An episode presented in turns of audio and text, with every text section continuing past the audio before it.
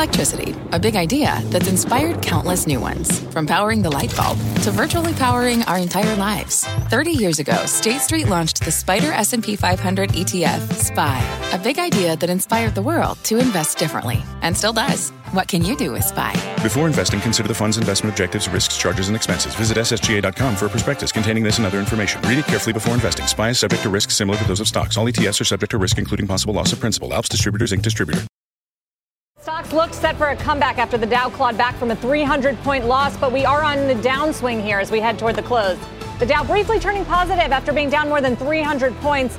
The most important hour of trading starts now. Welcome, everyone, to Closing Bell. I'm Sarah Eisen. Take a look at where we stand right now in the market, down half a percent on the S and P five hundred. Only one sector that's positive right now, and that is energy. Everybody else is a little bit weaker. Not extreme. Consumer discretionary is your worst performing group right now. It's down six-tenths of a percent. But we did rebound after the Fed minutes showed there was some discussion of paring back those big interest rate increases. We'll talk about it in just a moment. We're down one hundred on the Dow. Low of the day was down three twenty-three. The high of the day was just positive. Here's a look at some of the names that are leading the Dow today right now.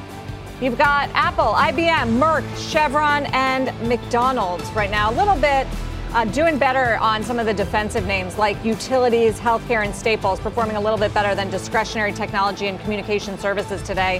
Yields firmer today. That's been a big theme as we pull back really for the first time in five days. Ahead on today's show, former Kansas City Fed President Thomas Hoenig will join us to break down the latest signals from the Fed minutes.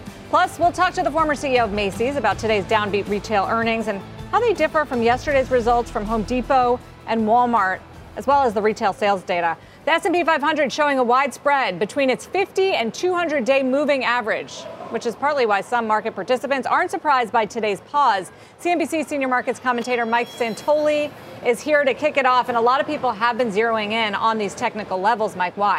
Yes, once you've had this kind of uh, real spring-loaded rebound that we've had, and the, the fundamentals never change as fast as the market prices do, so it does tend to trade a little bit technically when we get to uh, to these critical barriers. So here we have the S and P along with the fifty and two hundred day. Yesterday, it basically touched that two hundred day and backed right off of there. Up seventeen percent, down half a percent, really not material. Now, if there was a continued pullback, I would say anything uh, down to about there. Uh, that's the previous early June highs would be perfectly textbook and, and not a big deal. It might actually just be relatively healthy. I did want to point out, though, this difference between fifty, uh, the fifty-day average and the index itself is as wi- is wider than it's been since that point. That was early September of twenty twenty, and you see that you had a pretty big pullback there. So that's why you have to be wary of very short-term looking stretch, longer-term looks like maybe a turn. Final point, this two hundred day still going down.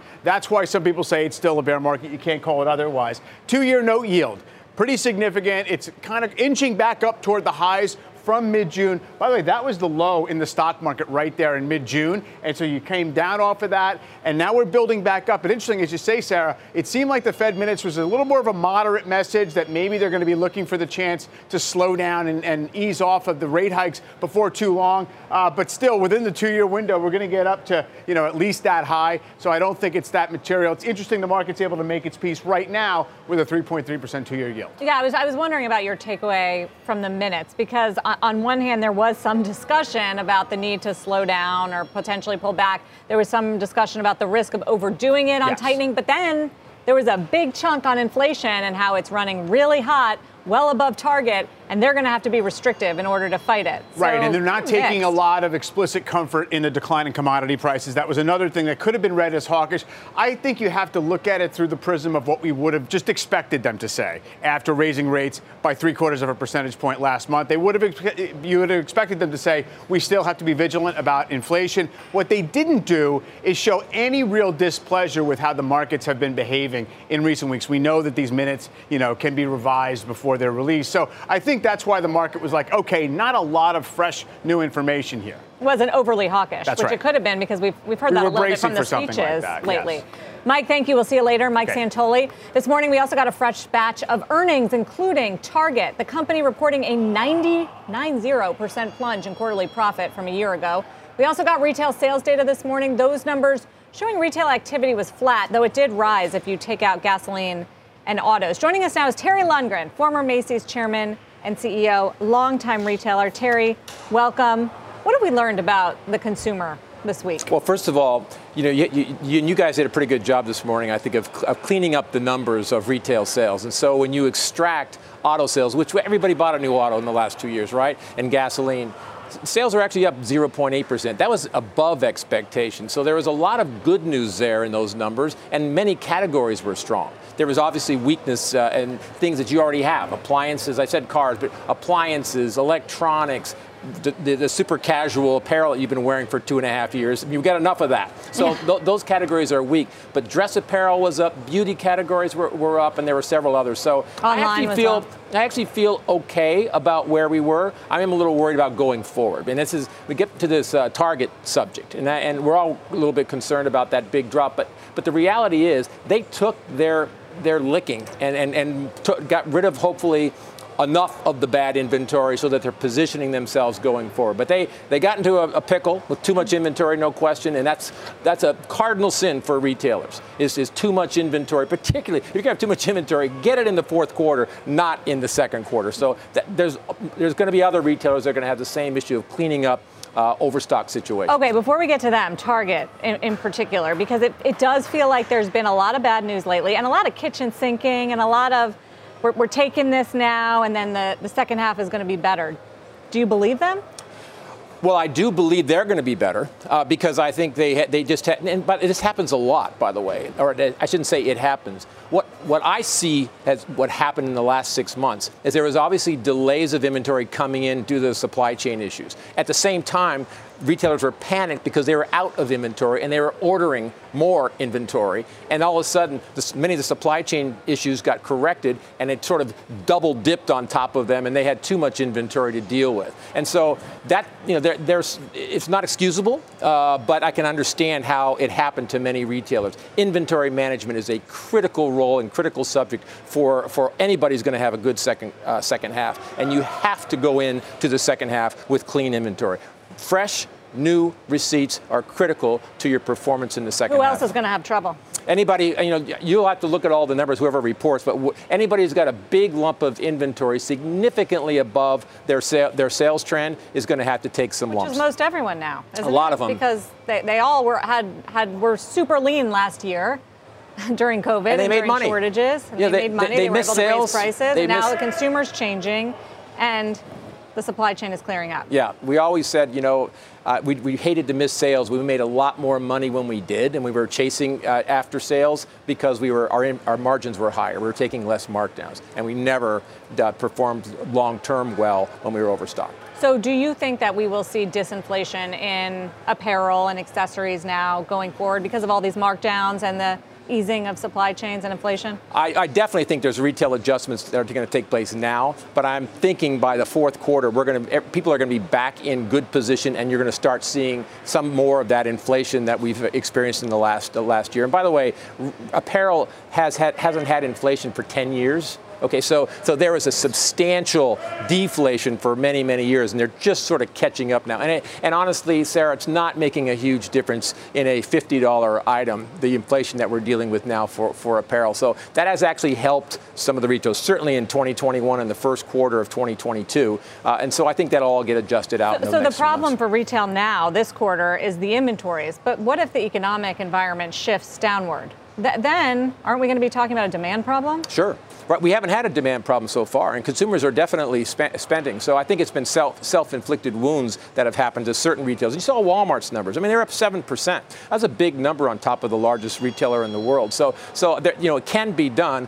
Granted, they are substantially loaded in the food and grocery category, which is probably about half of their business. And those, there's certainly inflation attached to those to those businesses and those, those numbers. That helped them. They're much more penetrated in those categories in Target, and obviously more so than the other many of the other. Uh, so Walmart, you think, is a is a safe sort of recession play? What what who else in this? I actually think Target's going to come back. I think Target is going to uh, is going to uh, come back. I always look at the balance sheets. So who's got a strong balance sheet? Can you can you afford to deal with these problems, uh, these lumps, and get get past them, or are you loaded up and leveraged, and you're you know sort of a death nail for you? And I think anybody who's highly leveraged at this point in time is going to have a really difficult uh, second half. The luxury sector has held up very well obviously inflation doesn't bite as much if you've got if you've got the high incomes. But does that change? I don't think so. I think I think that uh, high-end consumer says this is really this is really upsetting. These prices are getting very high. I'll take two of those Chanel handbags. And so I, I don't think it's going to materially change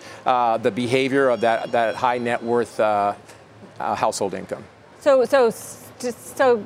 Sounds like you're not so worried about recession. You're you're just focused on where the consumer is prioritizing and how they're dealing with inflation. Well, I think what we're dealing with now, Sarah, with all of the issues that we've already d- discussed, is that apparel in particular is an event-driven purchase. And so I think through Father's Day, you know, people were spending and and, and it was toward that event. The, the weddings are starting to come back finally. I think all the twenty twenty and twenty twenty weddings, at least I've been, I think I've been invited to all of them, uh, it feels like, in twenty twenty-two. And so I there, bet you're a good wedding guest. There, but there, there's, there's a, there, there has to be some event to drive it. So I, I believe that The, the Christmas period, the holiday period, well, back to will once again, bullish, right? Back to school was a push um, versus last year. But keep in mind, twenty twenty-one was the highest uh, record uh, of, of, uh, of activity and sales volume in back to school ever. So we're going against powerful numbers. I think uh, we're going to have a good fourth quarter that's going to be event driven for holiday, uh, holiday purchases. And I think that business will be good. Terry Lundgren, always good to get your perspective. Thank you very much. Thanks, Sarah. Coming up, former Kansas City Fed President Thomas Hoenig gives his first take on the Fed minutes, whether he thinks the F O M C is on the right path. Dow's down about one twenty-seven. Again, we've we've come back a little since the Fed minutes were first reported, down more than three hundred points at the lows of the day. Still, every sector except for energy is negative. You're watching Closing Bell on C N B C. What does it mean to be rich? Maybe it's less about reaching a magic number and more about discovering the magic in life. At Edward Jones, our dedicated financial advisors are the people you can count on for financial strategies that help support a life you love. Because the key to being rich is knowing what counts. Learn more about our comprehensive approach to planning at edwardjones.com slash find your rich. Edward Jones, member S I P C. People today can spend half their lives over fifty. So it's good to be financially ready for what's important to you as you get older, like a family vacation. Cannonball! Or starting your dream business. Welcome to Connie's Coffee. How may I help you? A A R P's trusted financial tools can help you plan for whatever your future holds. That's why the younger you are, the more you need A A R P. Start planning today at aarp.org slash money tools. Heading south again here in the market in this final hour of trade. Just want to show you what's been happening. Down day on Wall Street. The low of the day was down three twenty-three. And then you can see a little bit of a recovery just in the last hour or so. That's when the minutes from the last Fed meeting were released. Market embraced that. There was some rallying in the bond market as well. The Dow actually briefly went positive. You see that little blip on the screen and then turned lower again. The biggest drags right now are Boeing, Visa, three M, and Disney. The S and P five hundred also lower. It's down about seven-tenths of a percent. And is negative now for the week. Also, the NASDAQ composite is negative for the week, about three quarters of a percent. Right now, it's down a little more than one percent. Let's talk about what we got from the Fed, because the minutes show that the Fed would likely not pull back on interest rate hikes until inflation comes down substantially. However, the minutes also noted some members were worried the Fed could overdo it with the increases. Joining us now is former Kansas City Fed President Thomas Hoenig. It's great to have you back on the show, Tom. So it's hard to read read something like this because there's clearly a discussion going on at the Fed about whether they could overdo it, whether it's time to to pull back on some of the aggressive interest rate increases. But at the same time, there's a discussion on how worrisome and high the inflation numbers really are. So what do we make of that? Well, frankly, uh, that's not unusual for an F O M C meeting, in my opinion, and my experience. And I would tell you, as you read through those minutes, and, and uh, you have to do it quickly, I realize right now, but as I've read through them, uh, there's there's a pretty much unanimous agreement, though, that inflation is the top priority, that it's still, at that point, it was too high, and, and that was their priority. And then then you get into it, and they begin to talk about the fact that, uh, that you know, there there is a slowing in the economy. When you got the regional reports uh, from the participants, there's clearly indications that things are slowing and that that should begin to mitigate some of the inflationary pressures. Uh, also, some discussion of, the, of, of labor and wages. This was before the big announcement, but still a feeling that that might come more into balance. And um, and, and and the fact that the economy broadly was slowing, that gave them, I think, a sense that they were on the right track. Um, and I think when in that environment, then you always get those who are very concerned that it may turn, uh, it may slow down more quickly. And so you say, well, maybe we shouldn't go quite so fast and so forth. Right. And I think I think Powell made it clear in his in his uh, press conference, though, that they weren't giving forward guidance, that seventy-five wasn't necessarily on the day, on the table, fifty basis points maybe. And that that's kind of a sense you get from the minutes that you're going from there. And so I think flexibility is a big deal, and so they're going to have discussions about, well, we don't want to go too far. But their real test will be, I think, down the road as uh, the things slow and these voices of, well, we don't want to go too far, become more prominent. And will they then stay at a rate of, say, if they get to four to four point five percent, will they stay there, uh, or will they back off if employment starts to hide? So the challenge is still ahead. And these minutes well, the, are, are pretty not surprising. Well, on that, the, the market is, is excited about the fact that they will pivot eventually at that, into next year. Is it, the S and P is up eight, nine percent since the last Fed meeting. Is, is that right. too enthusiastic about well, what's coming? it, I think it is when you have inflation still at eight point five percent, and they're still going to be talking about increases, I think, through the end of the year. They may be a, a little bit ahead of themselves, but they are counting on the fact that next year, uh, even if inflation is still elevated, that they'll the Fed will become more concerned about the, the economy and employment, and they'll back away from that. And I think that's what the market's counting on. And these minutes would not dissuade them of that, in my opinion. There were fourteen mentions of inflation on the Target conference call today. Clear, there there are problems with food and wages. And some of these categories, Tom, are proving stickier than others, especially food, wages, and shelter.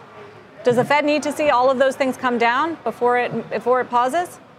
I, I think it it should, and I think it will, it, it, unless unless unemployment starts to rise quickly. Then then it'll become a real contest within that F O M C. But clearly, inflation's embedded in this economy. That's coming through pretty loud and clear. And the Fed knows that if they give away too soon, if they back off too soon, they're going to have even a bigger problem on their hands. So they want to they say inflation's first, but to keep everyone kind of on board, I think this idea of flexibility and we'll look is what the chairman's kind of putting out there.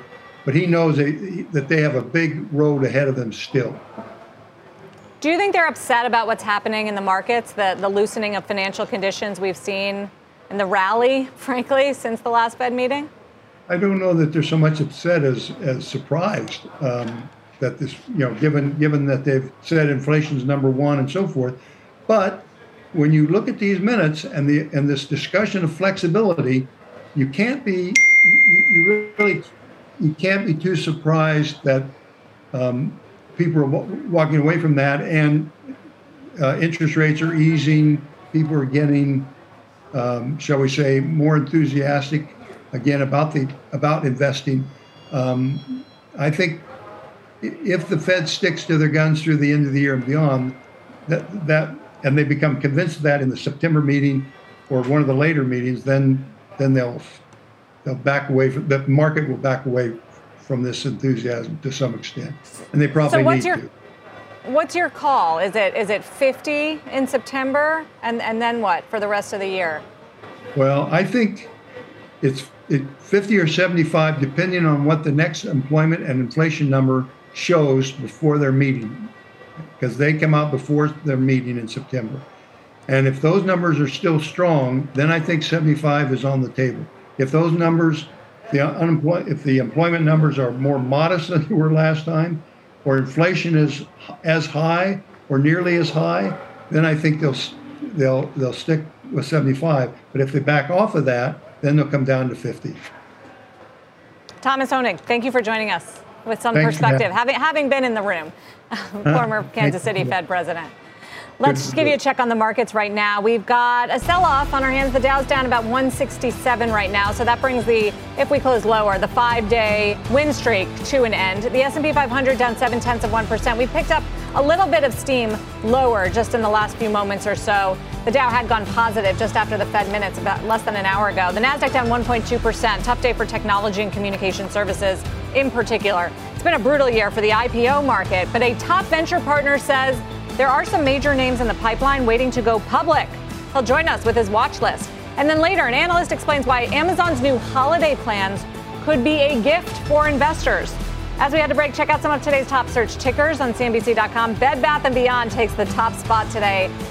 Not surprising why. It's up another twenty-seven and three quarters percent. It's been halted for volatility. It's absolutely embroiled in meme mania with fifty-five percent of shorts on this stock. For the week so far, Bed Bath and Beyond, by the way, it's up one hundred three percent.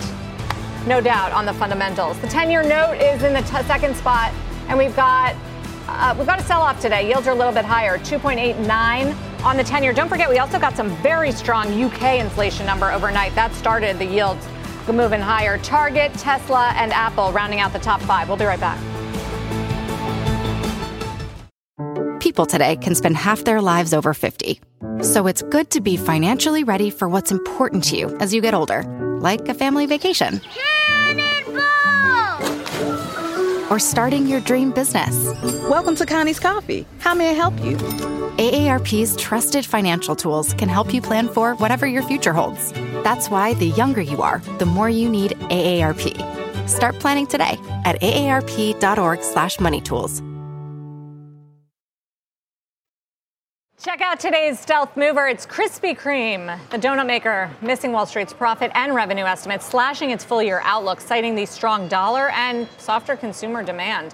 But the company did say it has been paying a lot less dough for key commodity costs in recent weeks. On the upside, market, though, focused on the demand story. Stock down eleven, almost and a half percent. The I P O market turning ice cold this year. But venture capitalist Rashaun Williams thinks it could be ready to heat up. The big names he expects to go public when Closing Bell comes right back. I P Os have been big underperformers this year. Take a look at the Renaissance I P O E T F. Compared to the S and P five hundred, it's down nearly forty percent year to date. And I P O volume has all but dried up. Renaissance Capital says only fifty-two I P Os have priced this year. It's down eighty-one percent from last year. And proceeds are down a whopping ninety-five percent from a year ago. But our next guest says some big names are waiting in the wings. Let's bring in Rashaun Williams of Manhattan Venture Partners. It's interesting, Rashaun, that you have a, a whole list of companies that, that you think are looking at a liquidity event in the next year or so, either an I P O or a buyout. Why? What, what turns the tide here? Yeah, I think for most people in the private tech market, we understand that delayed doesn't mean denied. It's, it's not the same thing. So no one wants to go public in this environment where you have multiple contraction, where you used to be valued at ten to fifteen times revenue. Now you're valued at four to six times. So people are just waiting in the wings. And remember, the I P O isn't the only liquidity event option that private companies have. They can do direct listings. ninety-four percent of all liquidity events are M and A, and they also have SPACs. Reverse mergers into shell. So there are a lot of different ways that companies can tap the public markets and get liquidity events. But the least attractive one right now is the I P O market. And also, there's not a lot of bankers out there that would even take your company public because they know investors don't have that appetite right now. Yeah, it's not, SPACs aren't too hot either, are they? No, they're not. I, I don't think anything is that high right now other than the private markets. To be honest with you, I've seen a lot of demand in the private kind of pre-I P O market. I would say private equity and the pre-I P O tech market, huge demand. And it's because those trade more fundamental and the public market stuff trades mm. technical. There's absolutely no reason why DocuSign and Spotify and all of these amazing companies should be trading at the discounts that they're trading at compared to their revenue growth, their C A G R, their market share, their profitability. But if you look at the private market and you strip away the ability for speculators to just sell share short and for people to just wake up on the wrong side of the bed afraid for their four oh one k, then you get stuff that's trading more fundamental. So in the private markets, I do think we're feeling some after effect from the public markets, but for the most part, it's trading very fundamental as opposed to technical, and it's still very attractive. That's an interesting distinction. So who who's on your list that we should be watching for, for this so-called liquidity event? Yeah, for sure. So what we do is we, my firm, Manhattan Venture Partners, we have one of the best research teams in the business for private pre-I P O tech companies. We look at over three hundred fifty private companies. We have our own proprietary way to determine whether or not they are going to go public or get acquired in the next, let's say, one to two years. And sixty percent of the time, we get it right every time, like Ron Burgundy says. But I'll, I'll give you my top five. Number one, Instacart, for sure. I'm sure you've heard about Instacart for forever. Uh, Cohesity is number two on our list. GoPuff is actually number three on our list. Hootsuite is number four. And then, of course, what would a list be without Stripe? Stripe is number five. Well, I wanted to mention Klarna, which I, I noticed on there because it also very famously recently had a very sharp down round. Its valuation got slashed from just a year ago. Yeah. Yeah, Klarna is on there. And are you guys of, in that? Are you in that company? Yeah, we we are. Notice how I didn't mention that one because the valuation got slashed. But yes, we are in Klarna, and it's a very simple explanation for that. What's happening in the pre-I P O market is a lot of public investors are coming into our market, and they have a very different criteria that they need to mark to market their investments. Right? Private folks like me would say, "Hey, I don't need to just." you know, raise another round and mark my shares down just because that's what I do in the public markets. So Klarna is getting a lot of money from public investors and they're looking at public comps. So if you're going to comp Klarna, which could have been a fifteen or twenty times revenue company in a private market before the correction or the contraction, now if it's a five to ten revenue multiple, that's where they have to raise money at based on the public markets. So just like things contract, things also expand. So what I expect to see is multiple expansion, and then these companies will start to trade near their historic averages for software and fintech companies, and you'll be north of ten or twenty times revenue by the time we come out of this trough. So you're saying there's still action in the private. So, so you're saying that there are folks besides Adam Neumann also raising money in the, in this environment. Oh, yeah, absolutely. I mean, I, I saw uh, I saw the headline where Andreessen Horowitz making the largest investment. Would you, would you give him money for his second venture after the WeWork debacle?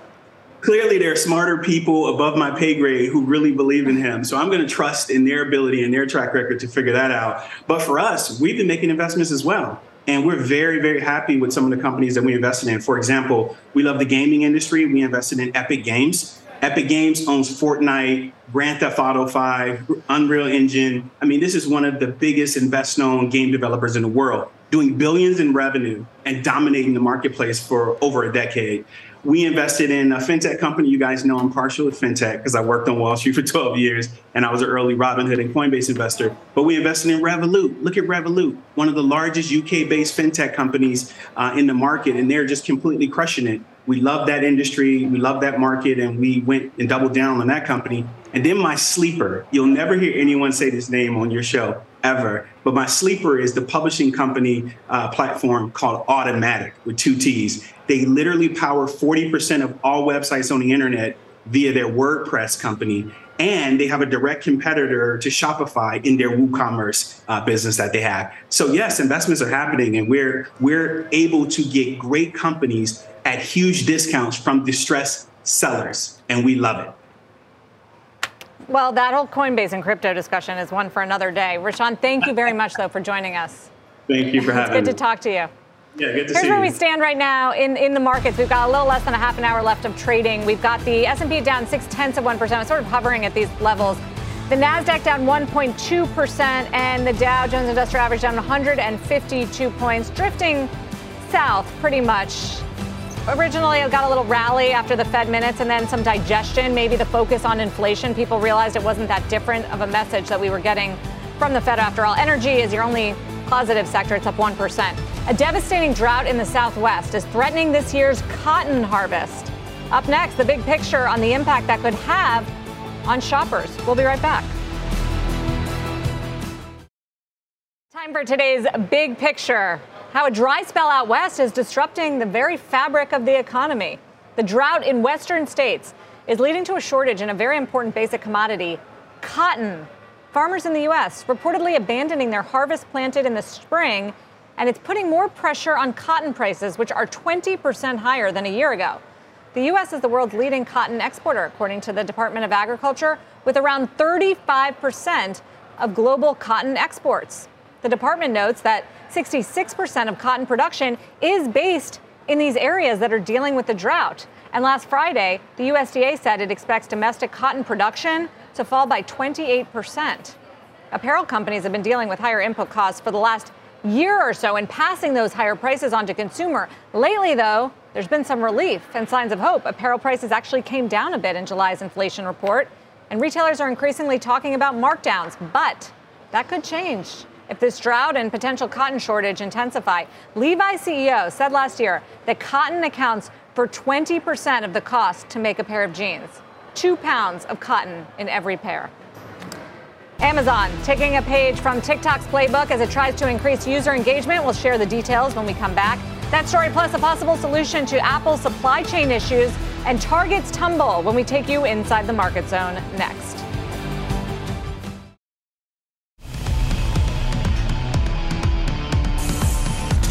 We are now in the Closing Bell Market Zone. Wells Fargo Investment Institute's Scott Wren is here to break down these crucial moments of the trading day with us. Plus, we've got Steve Kovach on Apple and Courtney Reagan on Target. We'll kick it off, Scott, with the broader market here. We are seeing a decline. It's the first decline in six days for the Dow, so it is notable, but it's only half a percent right now. S and P down two, seven-tenths of a percent. The Fed minutes offered a little bit of glimmer of hope to the crowd that is hoping that the Fed pivots, although we gave some of that back. Do you think the market is still in an uptrend, or, or are you preparing are you preparing for a turn here after a pretty remarkable four weeks higher? It, it has been a remarkable four weeks, Sarah, but but certainly we ran into some resistance. Yesterday, we touched the two hundred day moving average. You know, above that is the big trend line at about forty-three sixty-five, uh, coming off the all-time record high at the beginning of this year. Uh, we've had a pretty good run up here. We don't think we're going to see much uh, follow through. And really, as far as the F O M C minutes, you know, we're in the camp that uh, the Fed is not going to pivot. Uh, certainly, the minutes didn't make us change our mind at all. So we think a seventy-five basis point uh, hike is likely in September, and we'll see more hikes uh, uh, at the end of the year. You know, we're looking at a three fifty, three seventy-five Fed funds target at the end of the year. So, um, so that's where we stand. We think the market's uh, a little lofty right here. I was just going to say, so are you telling people to fade this rally?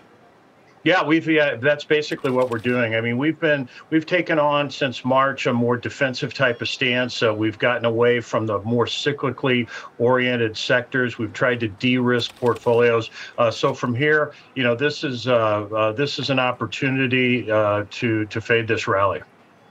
All right. Well, let's talk about Apple because it's holding up in the sell-off today. A pair of analysts issuing bullish notes on the stock today. Wedbush's Dan Ives raising the price target to two twenty from two hundred, citing encouraging supply chain checks ahead of the release of the iPhone fourteen next month. And then there's Credit Suisse, which also upgraded the stock to outperform, hiking its price target to two oh one from one sixty-six, citing strong services revenue growth and upside to gross margins. Meantime, Apple may be eyeing a major production shift out of China.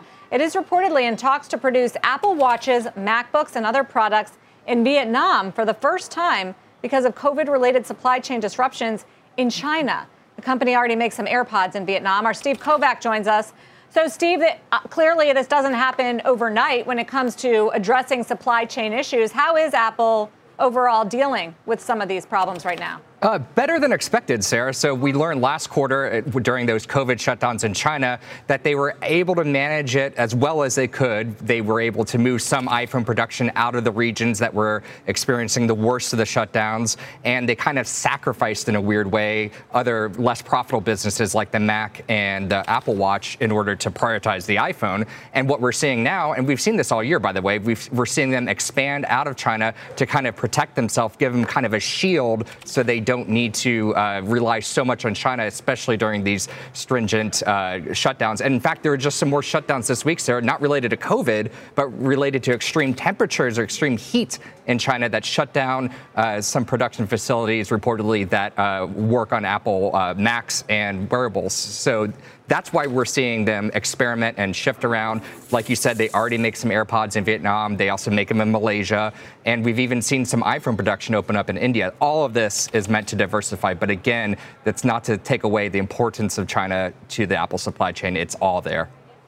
And the consumer, right? That, Indeed, that's, a yeah. bit, that's kind of the holy grail, exactly, right, for Apple in terms of a growth market. So, Scott, my question to you is, does Apple fall, fall in the category of defensive that you would like in this kind of environment?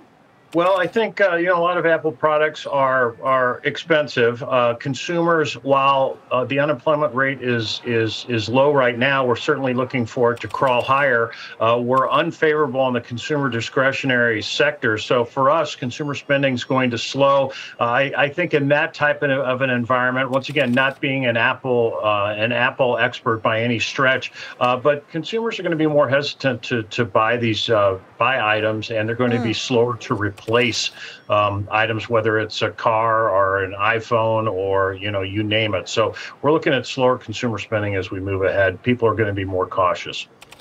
Well, let's let's stick with that. And Steve Kovach, thanks to you. We'll talk Target now, speaking of the consumer, because shares are under pressure. The retailer reporting right. a big profit miss and weaker than expected same-store sales because it had to slash prices in order to reduce that excess inventory. That's been the story there. The company, however, is reiterating its full year forecast and does expect operating margins to rebound sharply for the rest of the year. Courtney Reagan joins us. I guess, Courtney, that's why the stock is only under a little pressure, because it had a nice run yesterday off the back of that Walmart news. So is this investor saying it looks like Target can put these problems behind them?